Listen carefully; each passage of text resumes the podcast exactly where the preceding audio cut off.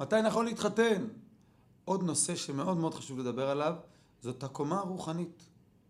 הקומה הרוחנית היא לא חייבת להיות אה, גמורה לחלוטין.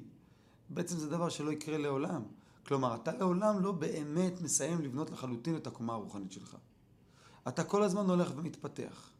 אבל אני חושב שכן חשוב לייצב איזושהי שיטה רוחנית, איזושהי דרך, אולי בית מדרש שאתה קשור אליו, בית מדרש שאתה שייך אליו.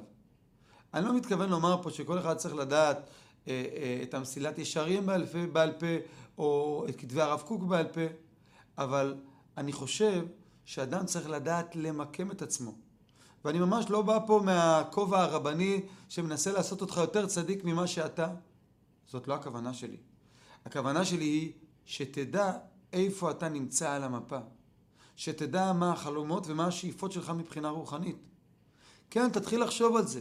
תתחיל לחשוב אם אתה רוצה שהילדים שלך ילמדו בתלמוד תורה או בממ"ד. אולי אתה חושב לעצמך עכשיו למה הרב יורד לכאלה רזולוציות? אין לי שום בעיה אם החלטת שאתה רוצה לשלוח אותם לממלכתי, לממ"ד, לבית ספר שהוא תורני מאוד. אני כרגע לא בא מהכובע הרבני, אני בא מהכובע של אה, אה, אה, חבר שאומר לך, תקשיב אחי, זה לא ילך.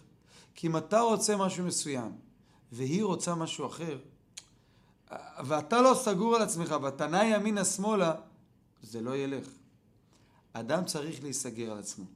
אדם צריך לדעת פחות או יותר את החלומות, את השאיפות שלו. כמובן, ובוודאי שגדלים ביחד.